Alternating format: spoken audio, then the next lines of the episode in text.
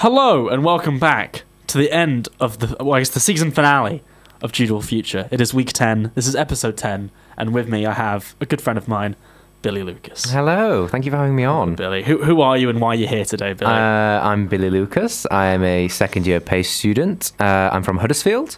I do the magazine, the Perspectives magazine, with the Politics Society. Check that out. Uh, Several good articles there. Plugged myself there, and, and yourself, you. Thank you very much. uh, and yeah, I'm going to be talking about the Conservative Party. yeah, today. so today is a conservatism special. Um, I wrote down a little thing here. So I went, uh, uh, conservative, a modern history of conservatism, I think is what would be a good way to do it. Um, changes in ideology, style, and success. How very that's Thank you very much. Um, a lot of work goes into this. um, so, uh, what this is going to be is basically from 1997 onwards, basically a. Um, I would say more of an in-depth history of uh, conservatism in its modern iterations and how it's changed and how successful it's been uh, throughout. So um, the first question is simply, Billy, it's post 1997. John Major has, has just left. This took me a lot of googling. I did not know any of this. John Major is now gone. Where are we? What's happening? So, 1997, we have a general election, and it is a phenomenal general election. If you're a Labour Party supporter, that is. And um, for the Conservatives, it's their worst defeat since 1906. I mean, Mhm. they only have 165 seats in Parliament. They, I mean, they have to scramble to find a, a shadow cabinet. That's just how few seats they have. Mm. And it comes at the end of an 18 year Conservative long reign. And the Conservative Party's tired. It is absolutely knackered. It's been beset by Thatcherism, uh, John Major, and the infighting and the sleaze that's produced by that. And it is absolutely knackered. And it is facing uh, an onslaught of the Labour, the new Labour juggernaut. Mhm. And it's in a pretty, pretty dark place, Mhm. pretty, pretty bad place. So you could say that um, the Conservative Party at this point is pretty much in one of the darkest points in their history, really at the lowest. So what were the beginnings of getting out of this point? You know, who was the first person to take over? How long did it take to sort of begin to pull themselves out of this, I Mhm. guess, rut? Well, I mean, it, it's a 13 year claw back to Mhm. power, but John Major leaves. John Labour's left. John Major has left the scene, left the building, left the party, and um, in his place we have William Hague, Mhm. who beats um, Clarke and Howard. Um, so that's Ken Clarke, the Chancellor, and Howard, Michael Howard, the the Home Secretary. Mhm. Um, and he's this young upstart, uh, gravelly voice from Mhm. uh, Yorkshire. Um, but he doesn't do a very good job. Mhm. I'm afraid, at uh, bringing the Labour, uh, bringing the Conservative Party back into power. But it, because it's such a it's such a tricky tricky job, you're facing a Labour Party that's been more energised than it has been for 30, 40 years, um, and it's at the zenith of its power. Mhm. Uh, The chances of William Hague bringing it back were next to none. But uh, he was a fantastic orator. Nobody could critique his, his skills at, at question time. Tony Blair was roundly every week pretty much beaten by William Hague, but that doesn't cut through to the country. Mm. That does not cut through to the country at all. What people think of William Hague when they think of William Hague, they think of someone that was aged 14 speaking at the Conservative Party conference, someone that read Hansard from the age of 10. Oh. Um, someone that professed to drink 14 pints a day at uh, a university. And so people think this this man's a bit of a wally. Mm. Um, and he, you know, when he wins, he goes to a theme park and he wears these hats and he goes on log flumes and Mm. the, the hats, these caps, they say Hague on them.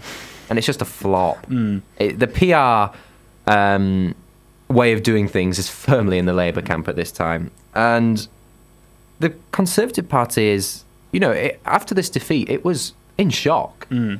And it's just one battle, not only with the Labour Party, but between itself, between these ideological purists. It's staunchly on the right wing, Mhm. where the Labour Party occupies the centre ground here. The, the Conservatives run amok. And w- William Hague at the 2001 uh, Conservative Party conference gives this most atrocious speech. And he uh, warns that Britain's becoming a foreign land. And Oh, dear. it's, it, yeah, it's a, it's, a, it's, a, it's a bad time Mm.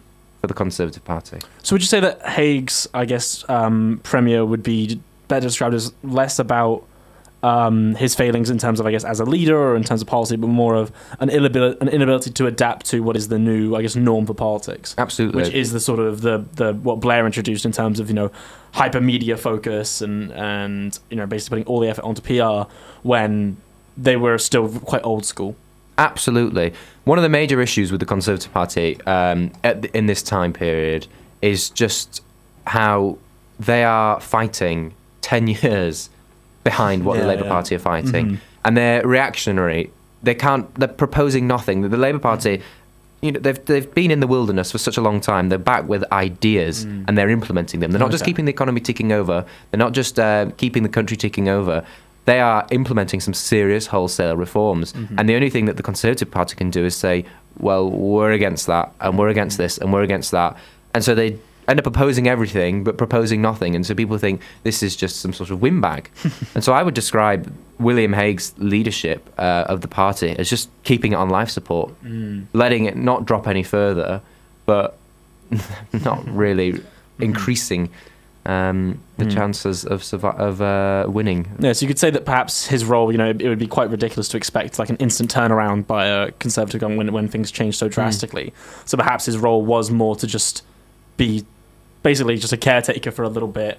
Don't do anything ridiculous. Stop out, stop the massive shift to one side, and Yeah. wait until these sort of ideas, like you said, that, been, that had been brewing in the Labour camp for years, Yeah. start to come through for, I guess, you know, more of a grassroots movement Absolutely. and allow the Conservative Party to actually offer real, I guess, solutions or ideas rather than just saying we'll do things like we did back then or we'll just maintain what we did. Absolutely. I think it's very hard Mhm. for the Conservative Party to attack New Labour because at the end of the day, New Labour is a, is a, it's a triage, it's a third way. So it nicks the best bits of conservatism. And so Mhm. you see Gordon Brown. For the first two years, he maintains the Conservative spending plans. Mm. And so it's very, very tricky for the Conservatives to find a soft sort of underbelly um, for of, of New Labour. And when it Mhm. does present itself in 2003 in the form of an Iraq war, the Conservatives are all on board with it anyway. Mm, yeah, so they that kind of shot, shoot themselves in the Yeah. foot. And going back to this sort of life support that William Hague's put it on, you get round to the 2001 general election, one seat. That's the, they have a net increase of one seat for the Jeez. And so it's just pl- it's just keeping the party ticking Sure. along. So Hague's kind of done his job in terms of just keeping the party alive in a sense, keeping them relevant in some form. Mm-hmm. What comes next? So what what spelled the downfall, or what was the resurgent move to move on from from Hague? Well, I think internally he'd set himself a little target like uh, Neil Kinnock did in 1989 of um, increasing his uh, seats by about 40 to 50 and by only increasing it by one, Mm. That's quite a lot short. and so following the 2001 general election, William Hague resigns. Okay. Um, and then there is a leadership contest, hey, hey. um, of which Michael Portillo, Mhm. um, who had been out of Parliament. He, he so he was one of the famous scalps Mm. in the 1997 general election, uh, which nobody really expected him to lose his seat. But given this this tsunami for New Labour, Mm. um, Michael Portillo was also swept up in that. But he returned, and so he then ran for the leadership. Everyone thought Michael Portillo is the man of the moment. Mm. Michael Portillo was not the man of the moment. a very quiet, Mm. small little man named Iain Duncan Smith Oh. ran away with the uh, um, w- with the leadership against uh, Mhm. Ken Clarke again. Ken Clarke's a bit of a recurring Oh, theme poor- within poor this uh, been around for this so uh, within this Oh, history. He's trying his best. the poor, Yeah. poor Ken Clarke. But Iain Duncan Smith was worse, Mm. absolutely atrocious Yeah. compared to William Hague. Um, and when you're up against Mm. Tony Blair, Yeah. the chances uh, of him doing well are just next to nothing. And so he's he's he's just humiliated. He's embarrassed by the Labour Party. So when he goes into the uh, chamber for PMQs, and when he goes up to speak, all the Labour MPs they'll go shh because he's seen as this quiet man. Yeah. And then he gives this statement and he says, "Do not underestimate the determination of a quiet man." And he goes on to say, "And this this this little line will roar," and it's just oh no. embarrassing. Yeah. Um, Especially when you're coming against Tony Blair, who is basically like the, the de facto politician. absolutely. Mr. Mr. Suave Smooth Boy. Absolutely, and he's got the support of Thatcher, which is a not really a blessing in Mm. disguise because people hark back and they think this is just the old Conservative Yeah. Party, like, not changing, their head again. not Yeah, changing. okay. An attempt to just maintain what hasn't Yeah. been working, I guess. And then he's pro the Iraq War. So what Mm. can he propose that is different to Tony Blair that's actually popular amongst the country? Nothing. Staunchly right wing, Mhm. all about crime and punishment. Yeah, yeah. And um, yeah, it's it's Mm. pretty bad guess- time.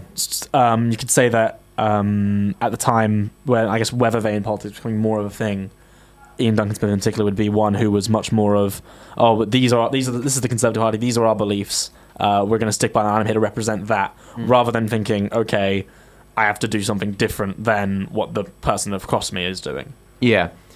That being said, there are signs of some new life in the Conservative Party. So at the 2001 general election, even though there's a net increase of one of all the chopping Mm-hmm. and changing, you've got a new intake of MPs. You've got Boris Johnson, uh, George Osborne, you've got David Cameron. So you've got these future leaders Mm-hmm. Okay. trickling in to the party.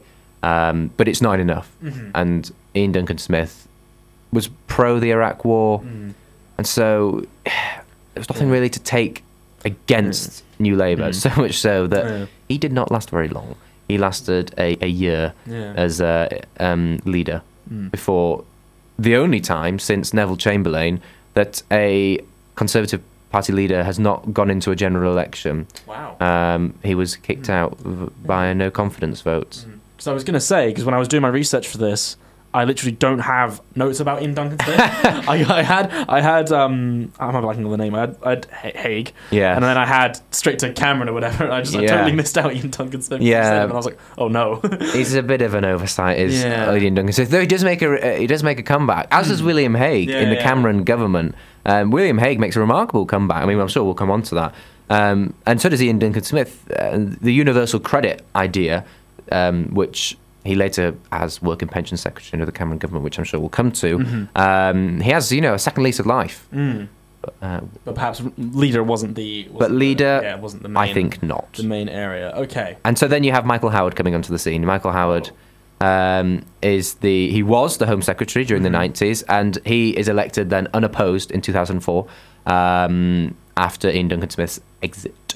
And again, it's turning the party it's turning the party back in the right direction, but it's not enough. It is not enough for um, a party going up against the Labour Party, weakened though it is. Mm. Michael Howard, there was a series of mistakes in the campaign and uh, beforehand that meant that he was not going to win. Mm. It's a shame. I think if Ken Clarke were leader, um, the only time that he didn't go for it, he might have got it. Um, because of his opposition to the Iraq Um, War, Yeah, of course. uh, Ken Clarke Mm. could have been the perfect candidate. In 2003, I think he would have been the perfect. Yeah. I mean, it's pretty clear. I think that like Blair was pretty lucky that he was a Labour Party guy doing these sort of things because it meant that his party was with him, and the traditionally anti, more anti-war, anti-intervention party is the one doing it, and then Conservatives who are more generally in favour of that sort of thing were like, yeah, okay, we like this. Yeah. So it meant that he could get away with a lot of, he basically escaped a lot of criticism, and mm-hmm. perhaps if Ken Clarke, who was like would would have been the one to actually be able to champion this criticism, things could have been very different. Yeah. And people say Ken Clarke is the best prime minister we never had, and I No. I agree. Um, Mm. But sadly, no, he did not win, and Michael Howard won. And the election campaign of 2005, which presented the Conservatives with a chance, not much of a chance, but there was a But chance there was one, yeah. um, to win, they bungled it. Um, the Mm-hmm. campaign was tone deaf. So they had these. This, uh, this, the campaign was all about. Are you thinking what we're thinking? was their slogan, which is just Are such you thinking what we're thinking? blatant dog whistle politics with Oh, no. slogans such as "It's not racist to impose limits on immigration," and this whole "Are you thinking what we're thinking?" sort of sowing seeds Mm. of uh, worry amongst people Mm-hmm. didn't, for obvious reasons, did not work.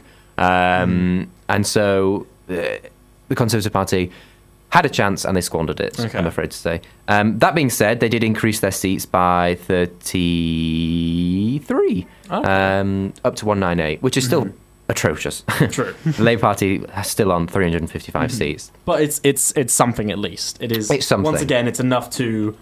I guess because if it was the same sort of pattern of like small increases, there would have been real talks of okay, is this party dead in the water? Yeah. But it is enough to say okay, they can grow if they don't do all these dumb things that they already Yeah, did. I think there was never really a question of the of the Conservative Party dying Mm-hmm. after 2001, purely because this.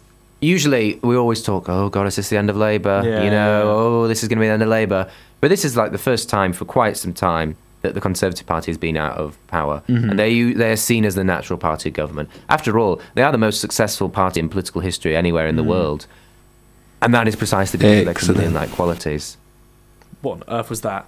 Whoa! Oh, I accidentally pressed a sound. Oh God! Sorry about that. The screen turned off. I tried to click it and I clicked a noise. Oh God! Sorry, keep going. I hate. Oh, I it don't want to know what that, that, that was. It was just a man saying excellent. Well, thank you for Oh, your uh, support, uh, Mr. Man. I, He loves I, it. I am. Um, what is interesting is the Liberal Democrats. So Mm-hmm. Okay. Mm. they found a purpose. They went up and up and up in their seats, not by much, but, But come for the 2005, they are the, the largest third party in quite some time, and that is because of their opposition to the Iraq War, Mm. They which leads one to think okay. if the Conservative Party had been against the Iraq War, what better place they could have been in? Mm. Could but be alas, different. not. And so Michael Howard resigns. Okay, well then that seems like the perfect end to this first segment here. We've gone Yes. over the first brief bit. All the people, I guess a lot of names people aren't that familiar now. But next up is David Cameron, I believe. Or am I totally Yes. wrong? Next I should up, hope people know who David Cameron is, or I will hopefully be so. worried. There will be a problem. Well, that's why they're listening. they, they are here to learn about David Cameron. Uh, we're going to our first song, which is I'm very happy about this. Rick Astley's "Never Gonna Give You Up." Oh, goodness. Please enjoy. Right, hello and welcome back to segment two. So, we covered the first sort of introductory years post 1997, and now we're on to the more modern, exciting stuff. Ooh. So, um, I've already forgotten the man's name. Howard? Michael Howard. Michael Howard. He's gone, he's out, we're done with him, we've moved on. He's gone. Although, Oh. what is interesting about Michael Howard's departure from office, well, not from office, from leadership of the Mm-hmm. Conservative Party, compared with previous incumbents, is that he waits six months to leave. Okay. And in that time, he has a radical reshuffle of his cabinet, uh, a shadow cabinet, that is, and brings in George Osborne and David Oh, Cameron. So. David Cameron is now the shadow Secretary of State for Education, Mm-hmm. and George Osborne is the shadow Chancellor at age 33. Wow. And that's really interesting because that shows that Michael Howard realizes the Conservative Party needs to change. And if he is to defeat the most popular Conservative Party politician of the time, which is David Davis, mm-hmm. which some people may know now as the ex Brexit secretary under mm-hmm. Theresa May, David Davis is the one to beat mm-hmm. in 2005. And by giving six months of a period of reflection upon uh, the Conservative Party, um, it allows David Cameron and George Osborne a chance to establish themselves as the modernisers of the Conservative Party. And so, come the 2005 leadership election, Cameron still goes in as not the favourite, and David Davis goes in as a favourite. David Davis comes here to the University of Warwick because he set up Raw Yeah, where yeah. during his time. He launched, I don't know whether he launched his campaign or did uh, a speech here, but he visited during the 2005 um, leadership election. wow.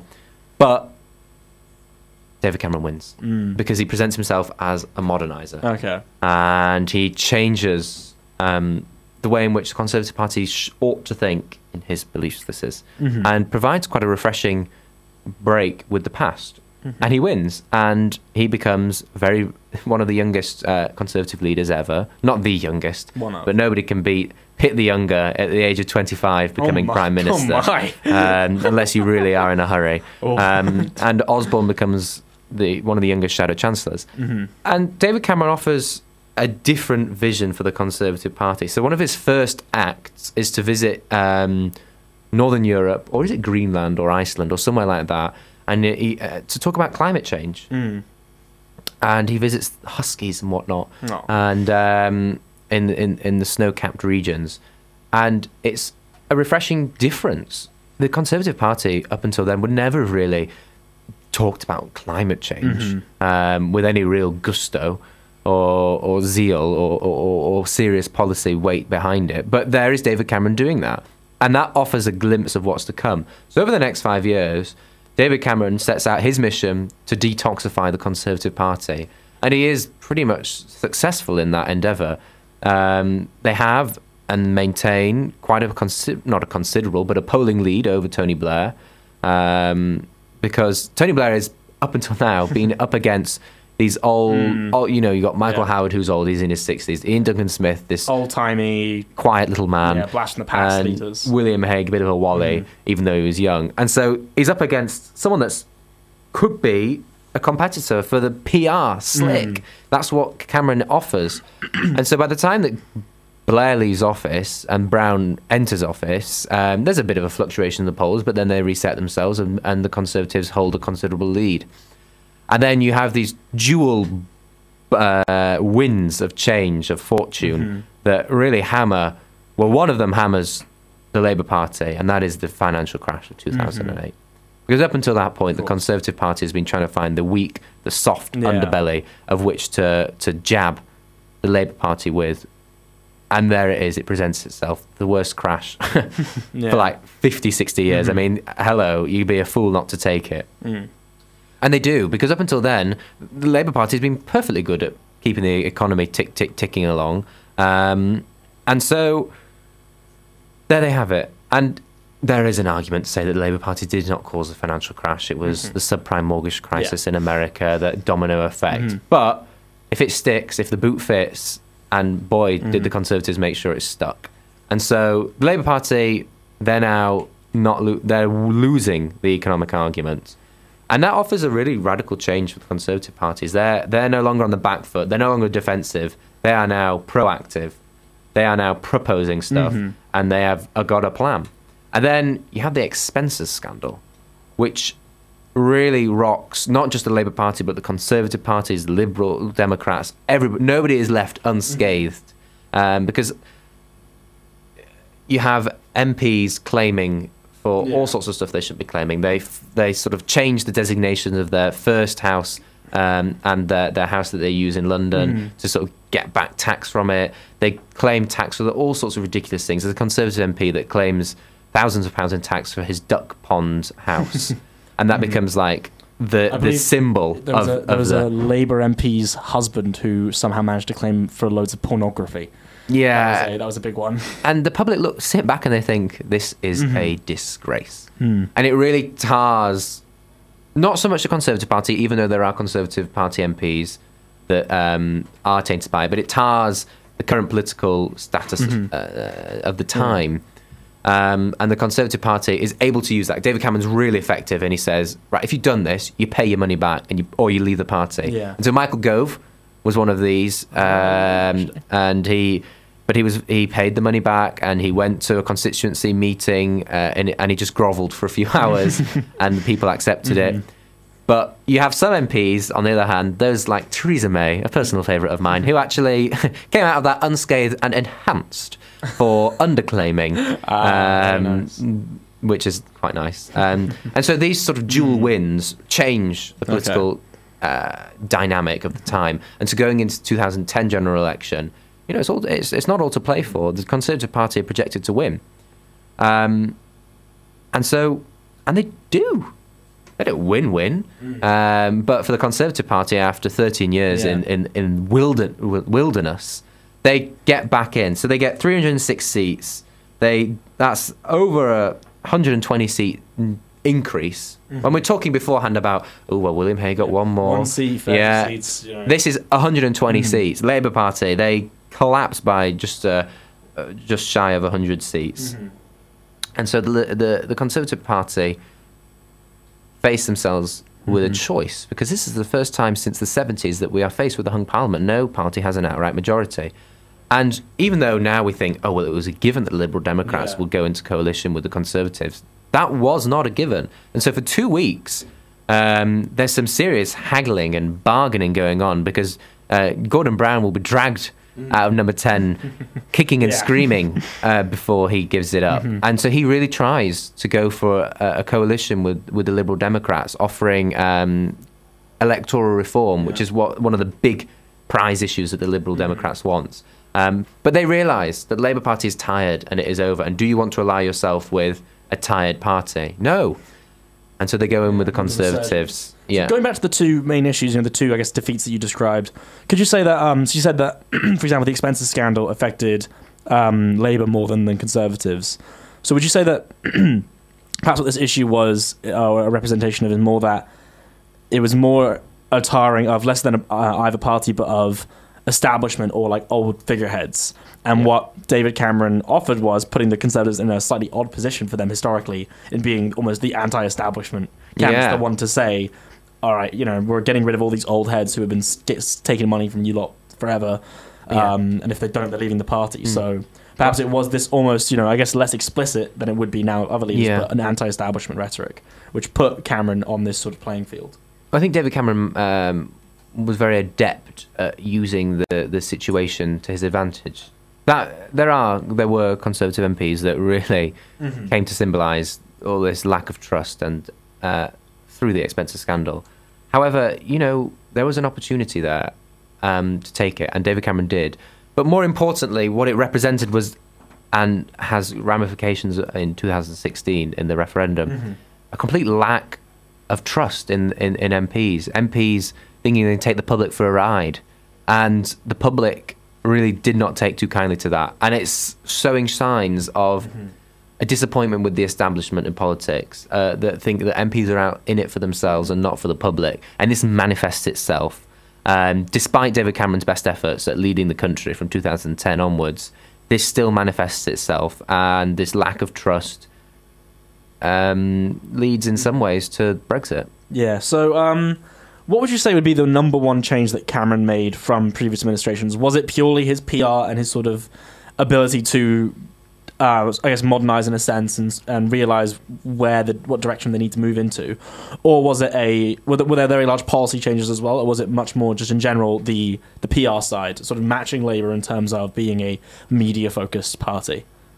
Well, I- I, think that matching Labour and being a media focused party was definitely very, very important. Um, and it brought the Conservative Party into the 21st century. That being said, they were also aided by some serious policies and a clear manifesto that was different to Labour's for the first time.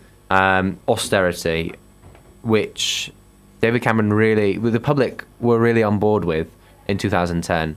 Um, out of a need, I think there was a there was a there was a a knowledge that there was a need to do this. Because David Cameron, one of his successful things was every uh, four pounds we spent, we borrowed one of them, and that was a real big thing that he put forward in the 2010 campaign, focusing on the economy and how we need to tighten the belt and we need to go back to uh, sort of fiscal responsibility. Uh, and I think going into government in the coalition with the Liberal Democrats, that's what they offered. Okay, so uh, and obviously, so we had the coalition. It was a bit of a bit of an odd time, I guess, but Very odd time. This is the first formal Less- coalition for ages. so generally, what I what I read around that time was it was less turbulent than people were expecting. Is that is that a correct assessment? Yeah, absolutely. So people thought, oh god, coalition, that Liberal Democrats, they'll be gone in a few years as soon as um, the Conservative Party sees a sees a pickup in their fortunes. That'll be it. Snap Yeah, general election. But what the Liberal Democrats do, which has extreme ramifications for the next ten years, is they say you can go into coalition with us if you sign this bill, and it is the Fixed Term Parliament Mm-hmm. Act um, of 2011, which basically says uh, prime ministers are no longer allowed to just dissolve parliament like that Yeah. Mm-hmm. on the well, the Queen, obviously, uh, on the advice of the prime minister. They have to do their term for five years. Uh, and if you want to call it a general election, it needs two thirds support from the Yeah. Mm-hmm. House or a motion of no confidence. And people think, people sit up and think, oh, okay. And it really works. Yeah. Mm. So 2010, 2015 was great. The Conservatives and the Liberal Democrats, they were great little bedfellows. and almost um, weirdly, Mm. the Conservatives went into the 2015 election expecting to be back into coalition. Mm. Um, and so they wrote into the manifesto of 2015 um, all these not uh, sort of dog whistle tactics for their voters, such Mm-hmm. Sure. as let's have a referendum on the Yeah, EU, yeah. which they. Uh, which David Cameron expected to write out as soon as he went into coalition with the Liberal Democrats, and we all know how that ended for him. So, do you think that Cameron established a bedrock for future Conservative, um, I guess, administrations? Like, so was it? Did his policy or anything like that really last, or was it simply the change in style and attitude, which is one that might maintain uh, beyond him and his tenure, Do I think he had a long-lasting impact? I suppose. whether in policy or in, I guess, um, style and, and and attitude towards politics in the party? Yeah, I suppose in a sense he did. Uh, the fiscal responsibility um, lasted, um, but and the PR lasted. But what I do think has changed is that the Conservative Party of 2010, um, up until David Cameron res- resigning, was a metropolitan Liberal party. George Osborne would have been perfectly at home in the Liberal Democrats. Yeah. And I think people grew tired of the metropolitan elite of which David Cameron uh, was a, was a symbol of. Mm-hmm. A symbol of a posh boy that wanted to be prime minister purely mm-hmm. for wanting Yeah. to be prime Felt minister. like he was born into it. Yeah, exactly. Mm-hmm. Um, and so I think that changed. The character of the Conservative Party changed from 2001 to onwards. I mean, let's. It is amazing how much David Cameron detoxified the Labour Party. So in 2001, at the leadership election for the Conservative Party, I said earlier that Michael Portillo was the hot favorite Do you know why he went out of favour? Mm-hmm. Why because there were allegations in newspapers that he um, had certain homosexual experiences at university, Mm. and in the eyes of the Conservative Party, that was ruinous, and he was lambasted and kicked out. Not kicked out, But, but, yeah, he, he was shunned. out of favour to a party that under David Cameron Mm. legalized gay marriage. That is a phenomenal change in, in the space 10 of years 10 or so, years. yeah. And so David Cameron made an Mm-hmm. excellent effort at detoxifying the Conservative Party, and it should Mm-hmm. not be understated in any way whatsoever. But it, unfortunately, owing to Brexit, did not last. Sure. So you could say that Cameron, what he did was he changed the Conservative Party and I guess its attitude and I guess social liberalism in a sense. Absolutely. However, his specific policies and areas and I guess style in general has sort of died out a bit. I would say so. Sure, okay. So, unfortunately, now we have to go to our next song, but then we will be moving on to the last two leaders. We have May Yeah. and Boris. And a slight the- issue of Brexit. And the, the, the very tiny issue, the one that we never pay attention to. Um, this is our next song by Hugh Grant. Uh, Pop Goes My Heart. Enjoy. And we're back for the final segment. We don't have an insane amount of time, so we're going to dive straight in here. Uh, how much did Brexit change the Conservative Party? God, how long in, have you got? In less than 15 minutes. Yeah. Um, Brexit was a long time coming. Mm-hmm. And um, the inability of David Cameron to contain the right wing forces within his own party and, and his inability to control the rise of UKIP um, meant that it was a long time coming. Mm-hmm. And uh, Brexit, which sort of came to symbolize, along with Donald Trump, populism across the globe. Mm-hmm. Um, really was a game changer, not only for the Conservative Party, but for the Labour Party, for the Liberal Democrats, for Parliament as an institution, and for the country. It caused the country to look in on itself and say, who are we? And what do we want? What do we see our position in the world? And what do we see our relationship with other countries in the world? And it was hugely um, important event. And this is Euroscepticism and the, and the Conservative Party go hand in hand. So they're, it's, they're always fighting over Europe. John Major was basically brought down over Europe. The the infighting over the Maastricht Treaty and um, what he came he he called members of his own cabinet bastards over um, their rebellious nature during the Maastricht Treaty years. Um, and so it brought down John Major, it brought down David Cameron, and it brought down Theresa May. And if Boris doesn't get a, a grip on things, which mm-hmm. I don't know if he does or not, it'll bring down him too. Mm-hmm. Conservative Party's got no fear in doing that. And so Brexit caused the Conservative Party to look in on itself and say, who are we? Not only what mm-hmm. is the country, but what are we for? Mm. And Brexit was, yeah, very important. So could you say that Brexit even changed the type of politicians that people consider to be the mainstream? Because you could say that you know in a, in a in a Brexit world where discourse was, I guess, more less like civil in general, it was much more direct in terms of these sort of things. Someone like David Cameron, who tries to be you know the the statesman, the like polite whatever, kind of fell out of favor in favor of more people who hmm. are more loud and you know direct and I guess a bit more. I guess believable as human beings. In a sense. Yeah, there's, so there's a big rise, isn't there, uh, during the Nigel populist years? and even someone like Boris, who people wouldn't really describe often as a populist, I'd say, but he is believable as a person because he is weird. I think generally. Yeah, so there's a big rise of these men of the people. Uh, you know, I'm one of you. I'm on your side. Mm-hmm. yeah, yeah. And David Cameron, one of the well, one of the big mistakes was he chose a side, Mm. and he put himself up for that. At the time, he was the most popular politician in, in Britain, but he was unleashing Mm. some some vast forces of which he knew he had no control over, and so he took a side. What he could have done is, so in 1975, Harold Wilson. Or at some point in the 1970s, there was a, we had a, a, the first referendum on Mm-hmm. whether or not we should stay in the uh, uh, what was then not the EU, the Common Market. Sure. Um, and Harold Wilson said, "I think we should remain, but I'm not going to Yeah. play a role in this campaign." And he rose above it. And David Cameron was not able to rise above it because David Cameron inserted himself so forcefully into the situation. David Cameron went to the EU to try and get a deal and say, "Look, if we remain, we can have this deal, or if we leave, I don't know."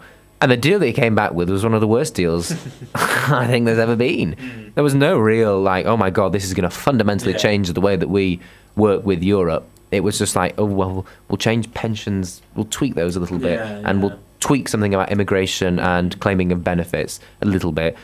And people took one look at David Cameron, um, people in left behind towns, which is a which is a rising feature in British politics. The sort of two.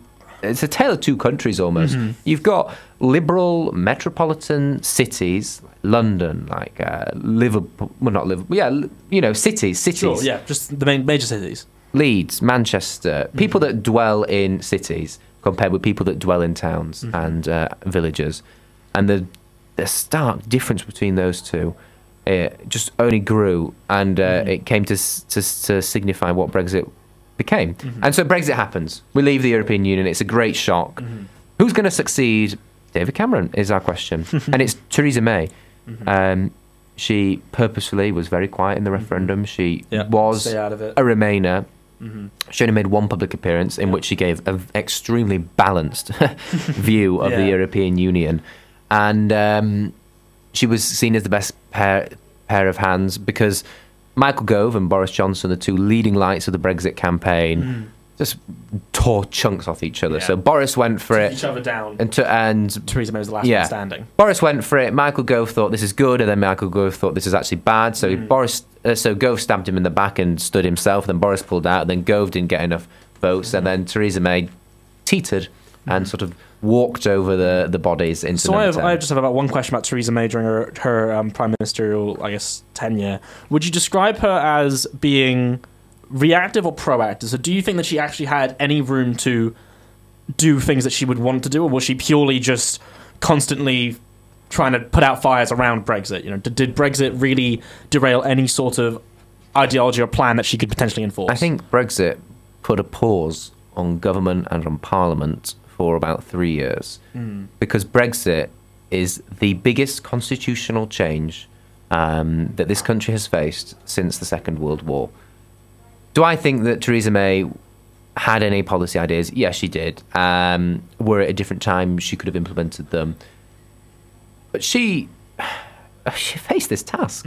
She had some ideas of her own. She was, you know, pro grammar schools. It was a shift away from from the David Cameron years to a more maternal, uh, Shires-based conservatism. Um, but she herself was faced with these two conflicts. How do I reconcile a party that is full of Thatcherites and One Nation Yeah. people? and, then, and, then that she weird group of Brexiteers who Yeah. angry at everyone. and she said, "What am I?" She is, you know, she came to prominence in the opposition years, uh, the that of uh, Hague and of IDS and of Howard. She was the party chair, chairman, and so she's got these Thatcherite tendencies, but she's also got these One Nation tendencies of the David Cameron years, and so she's trying to reconcile them. She's trying to fudge it all together, which Boris Johnson is just avoiding doing at the moment. Yeah. Um, and she's trying to fudge the two together, and it just doesn't. She cannot. There is no space to do so, and so she is eventually brought down by her own party. left just constantly reacting and eventually Yeah. couldn't carry the Conservatives into a Yeah, into the next. I mean, I feel desperately sorry for her. Um, she was given a rum deal of the thing, but um, no, she was she was brought down by her party because she was seen as being inefficient enough and too stilted. so then we move on to uh, everyone's favorite Boris Johnson, uh, the the. I guess you'd say the just the backbench side, fallen into several several different conservative leaders, Yeah. finally takes power. Um, so, what would you say? What has he changed uh, from, like, I guess, May or Cameron? And do you think that he will establish a new norm in the Conservative Party? Okay, so Boris Johnson has found something incredibly successful, and he's found a different way of doing uh, politics for the Conservative Party. He said, okay, so we're going to be economically slightly left wing, but culturally slightly conservative, and oh my god, this was a fantastic mm. um, mix. Mm-hmm. To pick up, hoover up these red wall seats mm. of that are usually Labour, but feel they have been mm. uh, Left behind. abandoned by the Labour Party. The Labour Party have been indifferent to towns mm-hmm. because these voters have a, a real sense of identity in their place, and they want their towns to have dignity and respect.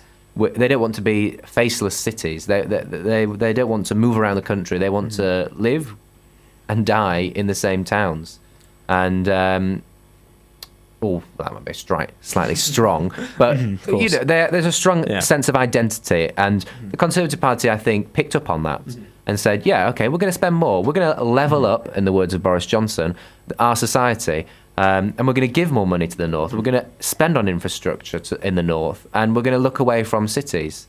So could you say that one of Boris's main success was managing managing to position himself as not an establishment person, you know, someone who's been who'd been in government for a while, he managed to um, essentially um, make it look like, or at least you know, successfully sell to the people that Labour are the ones leaving you behind, even though we've been in government for a while. Perhaps that sort of anti-establishment rhetoric is something that he was successful in, but is that something which can last, considering that he is now the prime minister? Yeah, well, I think Brexit had a nasty little habit of turning everything topsy turvy because one of the Mm-hmm. most phenomenal things of the 2019 election campaign was that Boris Johnson was acting like he'd not been in government, like the Mm, Conservatives hadn't been in government for nine years.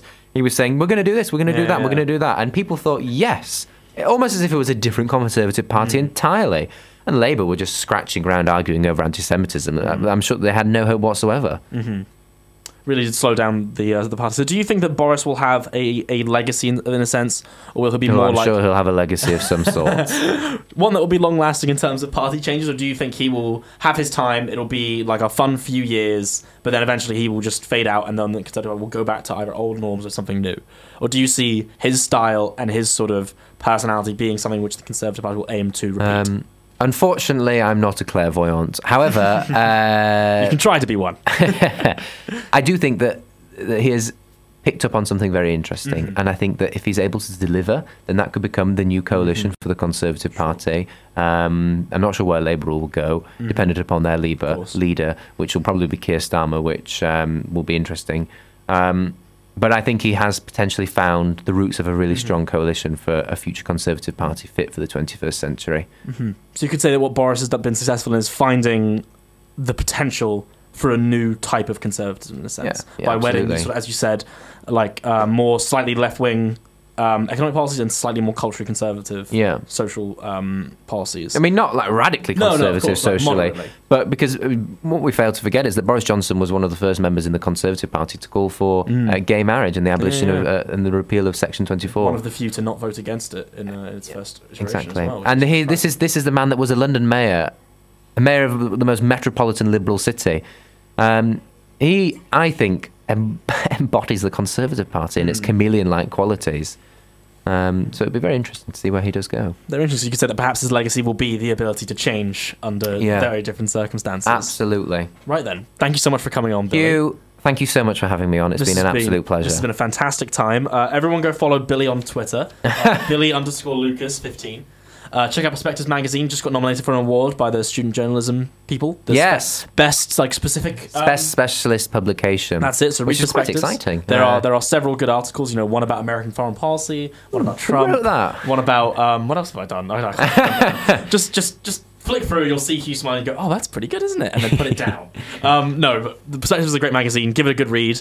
Um, thank you so much for coming on, Billy. This has been amazing. Thank you so much for having me on here. Um, I'm sure I'll have you on at some point again. This is our last song. Uh, this is by Millie Turner, and it's The Jungle. Thank you very much. We're on iTunes and Spotify, by the way. hey. Enjoy.